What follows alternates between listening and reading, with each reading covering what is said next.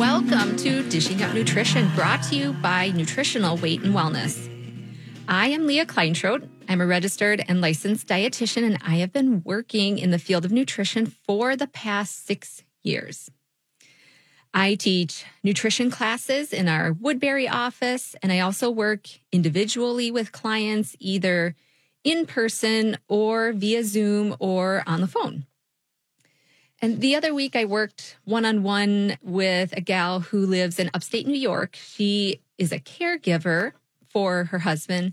And especially the last, oh, six to eight months or so, she really had had to kind of take the helm at the house and had to put her own needs mm-hmm. on the back burner for a while just to kind of get everything stable with her husband's health but she had her own things that needed attention too. So she decided she wanted to prioritize nutrition again.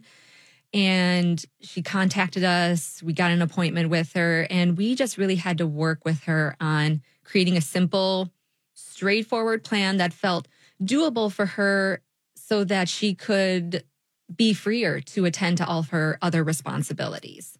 That's great. She was making herself a priority. Right, exactly. And again, we think oftentimes we think about self-care mm-hmm. as as bubble baths and massages and stuff mm-hmm. like that, but good nutrition is one of the best self-care yes. tools out there.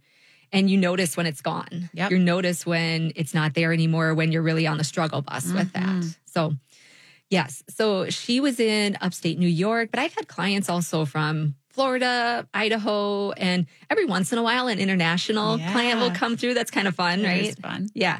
So I, you know, I remember, oh, I had an Australia client so once. Yeah, yeah. Yeah. So it's kind of fun when you get some different areas of the world and different mm-hmm. viewpoints come into. And then even some of our local clients prefer, prefer virtual appointments. You don't have the commute. You can do it at home in your sweatpants. Yep. While other people really still want that in person, like face to face connection. We can do either one. And I always tell my clients, like, don't put on jeans and get all dressed up on my part. Like, do your sweatpants, do whatever is comfortable for you, because when you're comfortable, that's when you're going to learn. Yeah. That's when you're going to be able to absorb information. That's so true. Yeah. So, leaping into our topic this morning, we have had several requests lately to do a Dishing Up Nutrition show about a specific disease. It's a neurodegenerative disease called Parkinson's disease.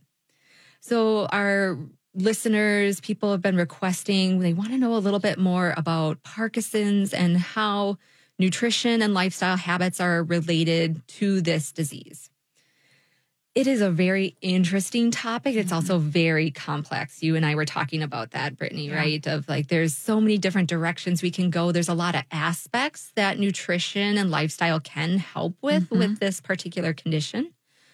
So this morning, we want to start with some basic information, kind of give you a broad overview and just kind of start doing some little deeper dives into some specific areas. But we do have plans to do additional shows dedicated to brain health, nerve health. How do we take care of our bodies? How do we help our loved ones who care for people with these diseases? So stay tuned, listeners. We've got a lot of information we're going to cover in this show, but also know we've got things on the docket for future shows mm-hmm. to do more deep dives into specific areas. So you've heard her voice now a couple of times. Let me introduce Brittany Vincent, who's also on the show with me this morning. Good morning. You know, I have had a couple clients over the years with Parkinson's disease, and one that I have seen regularly, I think for uh, a couple years now. Mm-hmm. And this is such an interesting topic. And like you said, we're going to give some really great basic information today to, to get people started, get people thinking about it.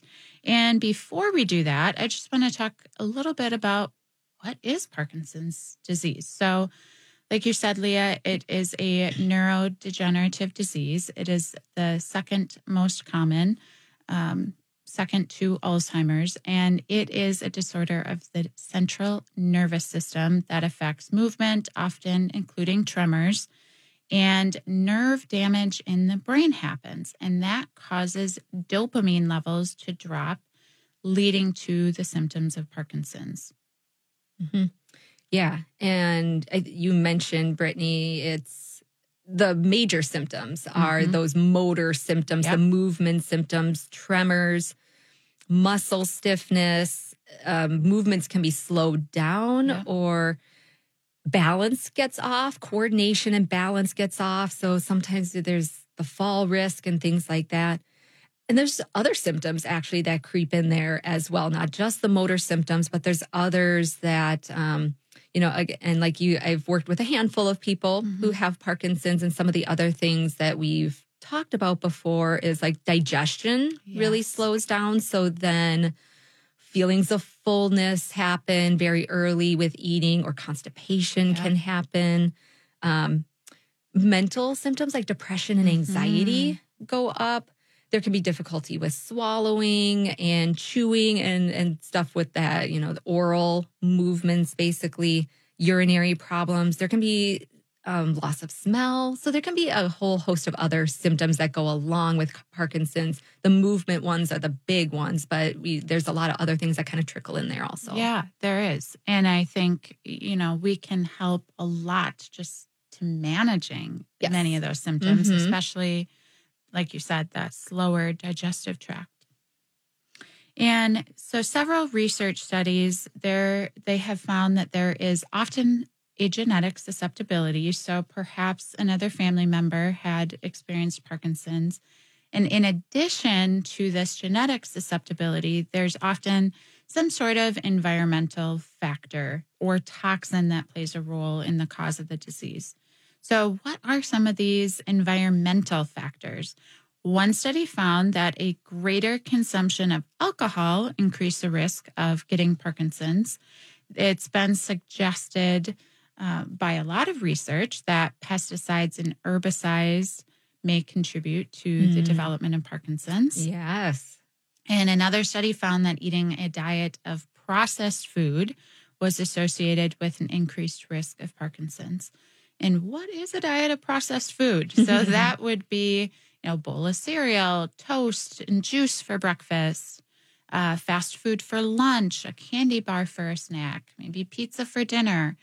Those would all be processed food meals and snacks, all high in sugar and really low in nutrients. hmm Yeah, longtime listeners of Dishing Up Nutrition know those foods well, know Yep. our stance on those, right? So that's not new information, but um, it might be new information for someone who's tuning in just Mhm. for the first time or the first couple of times here.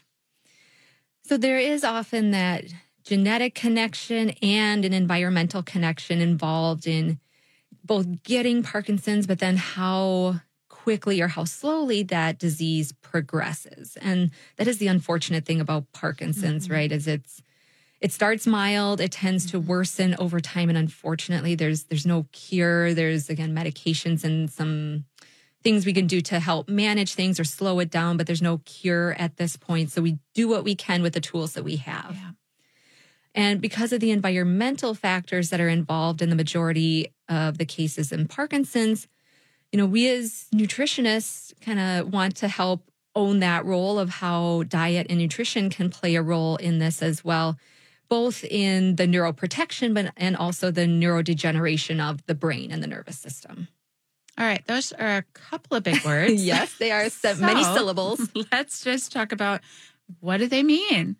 Well, a neurodegenerative disease occurs when the nerve cells in the brain or in the peripheral nervous system start to lose function. And over time, these cells will die, and then lack of function occurs as a result of that. hmm Yep. Yep. So that's neurodegeneration. Then when we think, what does it mean if something is neuroprotective, the opposite side? So this means that something preserves the structure and or the function of those nerve cells both in the brain but also those nerve cells in other areas of the body.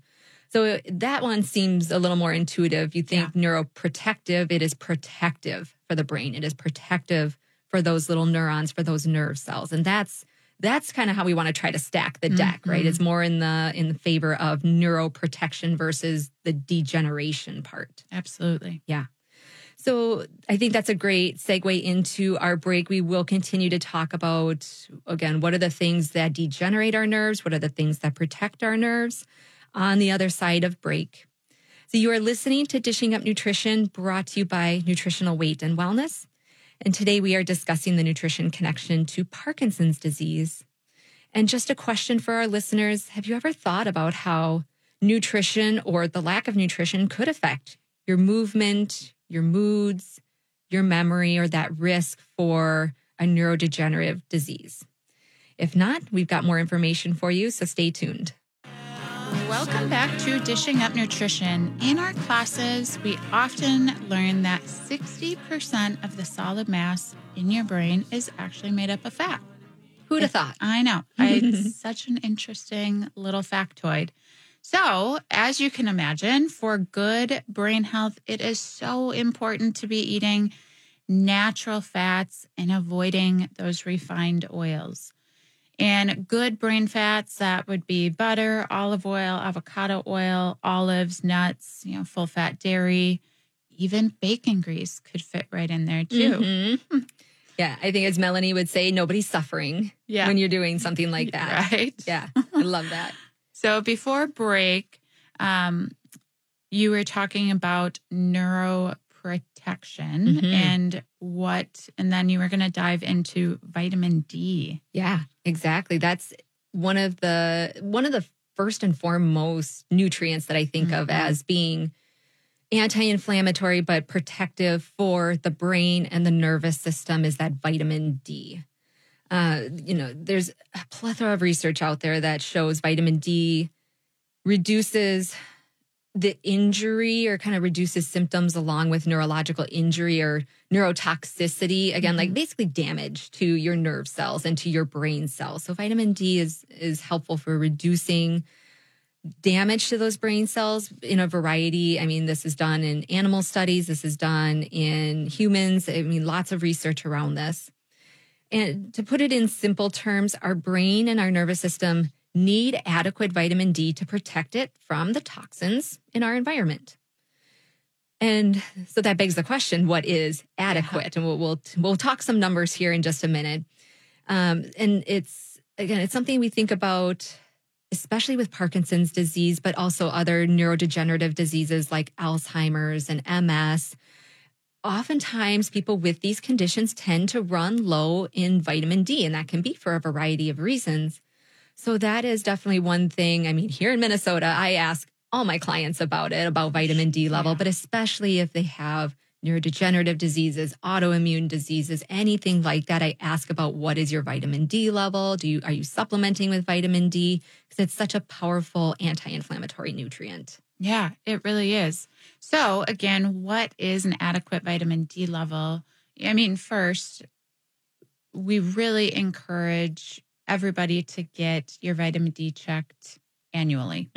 At least annually. Yeah, if Mhm. you have a chronic illness, I think it would be even more beneficial to get it done every six months. And here's what Dr. Perlmutter recommends. And Dr. Perlmutter, um, if you're wondering who he is, he is a board certified neurologist and co founder of the Perlmutter Brain Foundation. He's author of many books, and his own father, who was also a doctor, suffered from Parkinson's. So he definitely has a special interest in the Yeah. topic. Mhm. So Dr. Perlmutter, he encourages patients to have a vitamin D level at 50 or above. So 30 is just not adequate. Right.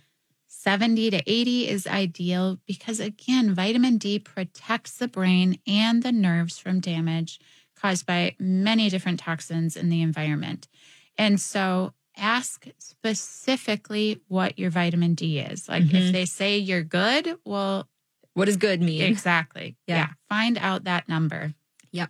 I 100% agree with you there, Brittany, and that again, most labs, most conventional labs that I've seen, yes, like that cutoff for the low end is 30. So Yep. if you're under 30, they'll say you're deficient. But if you're 30 or 31 or 32, Mhm. it's like, great job, you're adequate. And we would say, like, okay, great, you're not in the dumps of vitamin D, but we need to do better. We Yeah. need for that little extra boost, that extra immune boost, neuroprotective boost, we want that to be more 50, Yeah. 60, 80, something along those lines. Yep. And so other there's other studies that report that vitamin D deficiency is often found in patients with Parkinson's. We understand again that there is frequently very toxic substances in the environment or for some people in the workplace, some people are, are exposed to a lot of things in the workplace that could really increase their risk or even potentially cause Parkinson's. So today we want to look mainly at the role nutrition or the lack of nutrition can play in the neurodegeneration and that breakdown of brain cells and function and, and how certain nutrients are neuroprotective. So again, we think about adequate vitamin D as being one of those neuroprotective vitamins that um, that help protect that brain. And then the, some of the things that might degenerate that brain as alcohol, drugs. I mean, the, the list could go on. So what do we what do people do if you get your lab back and your levels are not optimal? Which I would say are the majority of people. Mm-hmm. Yeah, Yeah, I've had clients in Florida even Yes. that absolutely. you know like they're not taking anything. We get their vitamin D done, Mhm. and it's at twenty five Yeah. or thirty, or again like right at that borderline. So yeah, so uh, honestly, usually what I think, and you can tell me your thoughts, Brittany, of like how what are we looking at in terms of getting vitamin D? So wherever we can, we get outside, yeah. get some sun exposure on our skin. Being out in nature and being outdoors has its own benefits. But vitamin D is mostly coming from sunlight, from that UV light. If you're up here in Minnesota like us, that's not a reality for a Yeah. big part of the year. So supplementation is often necessary to Mhm. get those levels up and to keep them up year round. So I tend to think for clients, you know, 4,000 to 5,000 I use, especially in the winter, of, of doing some supplementation. And there is usually a good ballpark for most people. And in the summer, maybe some people can get those levels up just by being outside because their schedule allows it. Others might still need to supplement a thousand, two thousand Mhm. IUs during the summer, just to again stabilize those numbers even during the summer months, even when it's warm and sunny out. Yeah, that's great. And if you find out you're low and you either increase your supplementation or you just start to supplement, I would recommend getting that rechecked Mhm. in a few months. Yep. Because some people need the 5,000 is adequate to get their levels in that optimal range. range. Some people need 7,000. Some Mhm. people need 10,000. Um, so you really want to recheck to find what that that great dosage is for you. And then a lot of people, like you said, summer months, a lot of people think, oh, it's summer. I don't need to do vitamin D. Yep. So my understanding is to get enough vitamin D from the sun, you're out in the middle of the day, Mm-hmm. no sunscreen on, most of your skin showing for about 10 to 20 minutes. Mm-hmm. All right, realistically, Who's doing that? not many people are out in their bathing suits over their lunch hour, Yep. right? mm-hmm. So a lot of I mean, I know myself, I just take the same amount all year round. Sure. Yep. Makes so a lot of sense. something else to consider. Yeah. Makes a lot of sense for sure. And we can think about vitamin D as being like a Superman. Yeah. It puts up that shield and it helps protect us from those harmful toxins that are in our environment. So, we do need to take our second break. We will continue to talk about neuroprotective nutrients on the other side of break. So, you are listening to Dishing Up Nutrition. As we said before, the right kinds of fats are super important for good brain health and function. First of all, we don't want to do low fat eating either because that does not support good brain function. And we're trying to stay away from more of the refined oils, vegetable oils, soybean oils, canola oils. So we'll be back on the other end to address this more. Welcome back to Dishing Up Nutrition. As Leah mentioned before, those refined factory fats, they are just not supportive for your brain. So, what foods do you find these refined oils in? You know, pizza, crackers, fast food, french fries, candy bars, chips, microwave popcorn. I mean, basically any processed food, Yeah. but also in like mayonnaise or salad dressing. Yeah. So they are sneaky. Definitely You know, look at the label of every food that you're going to buy at the grocery store. And remember that eating, you know, eating these refined factory fats, it's just risky behavior. Mm-hmm. Does not serve your body well. Right. And if there are other options, better options out there, it's like, why not? When you run out of the other stuff, like Yep. upgrade, like buy the next best thing when you're able to. Yep. And you're doing your body, you're doing your brain a favor. Mm-hmm. hmm Yeah. So we, you know, we lingered on vitamin D for a while before break. And I think we summarized just saying vitamin D, think of that as one of your Superman Mhm. nutrients, your Superman vitamins, because it helps us put up that shield against toxins and other things that can harm us in our environment. So let's talk about what are some other habits that we can incorporate into our daily life that will be protective for those nerves, neuroprotective. So here's one thing we say all the time, but eat more fruits and vegetables. And why, you might ask? There are phytochemicals, basically little plant compounds in fruits and vegetables that slow down aging and actually slow the progression of Parkinson's. There is epidemiological research out there, and that just means they're trying to link things together of like what could be associated with a, you know A versus B. What they find is that high intakes of fruits and vegetables and fish are associated with a decreased risk of developing Parkinson's.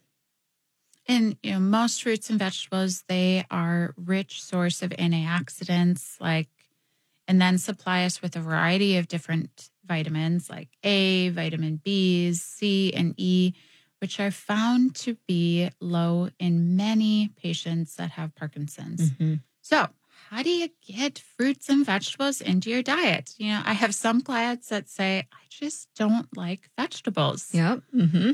And, you know, maybe they're thinking of just a canned vegetable, or maybe they haven't tried a variety of different vegetables or tried different ways of cooking them. So here are some suggestions. I one way that I have gotten a lot of clients to eat more vegetables is by roasting them Mm-hmm. Yum. it provides a totally different flavor. You know, you might not like raw cauliflower, but you might love roasted cauliflower, for instance. Mhm. So you can, most vegetables do great by roasting them. Just throw it on some parchment paper on your sheet pan. Some avocado oil is great for higher temperatures, whatever seasoning you want. I don't know. I do mine at like 375. Um, and my, so, some favorites at my house are roasted cauliflower, roasted potatoes, roasted sweet potatoes. You could just simply steam your vegetables, put Mhm. some butter on it, and salt and pepper. Um, what are some ways that you like to eat your vegetables? Oh, yeah. I mean, I would say ever since I had kids, Mhm. it, I need to eliminate extra steps between the refrigerator and my plate. Yep. so, so I, what I found, especially at lunches, was yeah, because I just needed to kind of get something quick and move on with my day. That I was fall lunch was a time for me. I was falling short in vegetables, so I just had to really make a concerted effort to buy a variety of raw vegetables, Mhm. and that was something that I, all I had to do was maybe just rinse it off, and Yep. then it was on my plate, and then I could eat it. Because for me, it just needed to be that simple. So Yeah. cherry tomatoes are make it easy. Baby cucumbers, Mm, love love those. those. And my daughter Carly loves to nibble on those as Mm. well. Um, you know, baby carrots. I'm trying to think what else. Broccoli, cauliflower, um, snap peas, uh, the little mini bell peppers. Those Yeah. are, I love peppers, but sometimes I don't always want to Yeah. cut them up necessarily. So I love the mini ones because you just bite into those and Yep. eat around the seeds and stuff like that. Um, but another way I try to kind of just boost up my meals or get extra veggies in is just adding the veggies into something I'm already making. So if I'm doing a soup, a chili, um, anything like that. So that's where extra handfuls of spinach or some kind of green goes in there because they just kind of wilt down into nothing, right? Yep. Or riced cauliflower Yeah. is an easy way to do that. I'll I took Brittany, you were the one who put this in my head, but putting frozen riced cauliflower into a smoothie. Yeah. I love doing that because it's kind of like half ice substitute, but also get some of that good vegetable in there. Um, so I try to look for those opportunities of, all right, what am I already cooking and how can I just level up a little bit or add a little extra than the recipe calls for? Or the greens is an easy way, I think, mm-hmm. to just let it meld down into that, into that dish. And you barely notice that it's there. The flavor, it doesn't affect the flavor mm-hmm. at all. So yeah, like there's depending on the client, there's lots of different ways yeah. we can go about it, right? Those are some really great ideas. Yeah. And there's nothing wrong with frozen vegetables. Absolutely not. Yeah. Yeah. yeah. For plain frozen vegetables are are great. And mm-hmm. for some people just keep it super simple. Yeah. Uh, that's another trick for me too is like we always have a variety of frozen mm-hmm. vegetables mm-hmm. in the freezer ready to go. They just need to be heated up or again thrown into a dish and sometimes yeah, you just need to eliminate more of the steps from yeah. the fridge or the freezer onto your plate. So, yeah, so those are ways that we can get some of those more colorful food items in. Again, let's reiterate why it's important to eat a variety of fruits and vegetables instead of, again, like when we think carbs, we tend to think, hey, it's okay. Let's do the breads, the cereals, the pizza, pasta, pancakes, things like that. Again, it comes for the nutrients in the vegetables. It's those nutrients, it's those vitamins, those minerals, or those little plant compounds that act as antioxidants that put out the fires of inflammation. They help control that brain inflammation. Those are what we're looking for when we're saying, let's get fruits and vegetables on your plate. We want to try to crowd out some of the more processed carbohydrates. Those are the things that lead to more inflammation because they, again, they are kind of more or less adding to more sugar in the body but they're also not giving us the nutrients or the things that we need to neutralize that sugar. And brain inflammation is everything when it comes to Parkinson's and MS and epilepsy and Alzheimer's and depression, anxiety. So, the better we can keep our brain health, the less inflamed we can keep our brain, the better off things are going to be.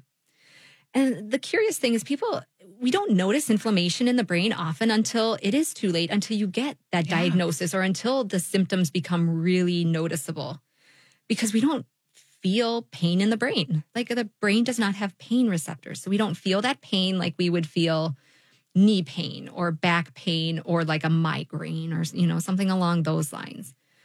So we have no, we don't have some of those early warning systems in place that we're damaging the nerve cells or that we're, you know, potentially we're on the path for more neurological damage. Our tiny little nerve cells, they're so small, they're very fragile, and so they're very susceptible to even a little bit of inflammation. So, in Dishing Up Nutrition, we do talk about how inflammatory sugar is, how inflammatory alcohol is. Same with pizza. So when you eat these foods, you know, do you ever stop to think like, okay, am I risking my brain? Mm-hmm. Am I mm-hmm. risking my nerves? Am I risking kind of potentially being at more risk for some of these neurodegenerative diseases? I know for a lot of people, that's not the way we think. We're thinking a little bit more yeah. in the short term, but just know you're not alone in that sense. So that's where on shows like this or when we're working one on one with clients, we just try to help people expand that line of thought a little bit more, think a little bit more about the future or just the good we're doing when we're trying to put out those fires of inflammation in the body. It's a great, great points. You know, back to Dr. Perlmutter. So he has a pretty popular book out uh, called Grain Brain. Mm-hmm. And in that book, he describes that when we eat man made processed carbs, we are creating a gradual corrosion on our tissue. And when this corrosion or rusting gets out of control, our body and brain can just not stay healthy. And we could experience joint pain, digestive issues, headaches, depression, and then more serious diseases like Alzheimer's and Parkinson's. So, what can we do to reduce the oxidative stress and inflammation? You know, one solution is to eat those fruits and vegetables we've been talking about because they contain antioxidants like vitamin C, A, and E. Mm-hmm. Yeah, I think it's interesting when you use the word like corrosion, yeah. like Dr. Perlmutter said, or oxidation think about that as like your, the rust on your car, right? It's kind of like you're rusting from the inside out when you have a lot of inflammation in your yeah. body. Yeah. And that's what we're trying to prevent with these colorful fruits and vegetables by eating good sources of protein. We've mentioned fats a few mm-hmm. times now by, you know, we want good, healthy fats, fats that work with our cells instead of against our cells, because we're trying to again, we're we're all going to rust to some level from the inside mm-hmm. out, but we're trying to minimize that yep. and we're trying to prevent some of that damage just by changing the way that we eat. Yes. So we do have to take our third break. We will come back on the other side, continue that discussion about other nutrients and things that can protect our nerves, protect our cells, and keep us from that rusting process. So you're listening to Dishing Up Nutrition. There are other fats that are neuroprotective. Fats found in wild caught fish, such as salmon, halibut, sardines, and mackerel. And maybe some of you are familiar with this particular fatty acid, but these would be our omega 3 fatty acids. So these are found in cold water fatty fish. But for none for the fish eaters out there, that's great. Other people want to stay away from fish. Maybe a supplement would be more your route. So, with a fish oil supplement, we would recommend adding two to four soft gels daily, and specifically our omega 3 1000 uh, supplement. And that helps reduce inflammation and help support brain health. And we'll be right back. Welcome back to Dishing Up Nutrition. You want to learn more about nutrition and how nutrition can support not only your body, but also your brain, like we've been talking about today. I suggest you sign up for Nutrition for Weight Loss Foundations class. And that is being offered the first few days of May at all of our six locations and several times in a Zoom format. You can take these 12 classes in person or via Zoom. I am teaching in Woodbury on Tuesdays. Mm-hmm. I would mm-hmm. love to see you there. And you can check our website at weightandwellness.com or give us a call at 651 699 3438 and you can talk to somebody more about it. Mm-hmm. Yep, they start this week. It's not too late, or if you're on the fence, yeah, give us a call, and the front desk gals would be help happy to help you out or steer you in the right mm-hmm. direction. Mm-hmm.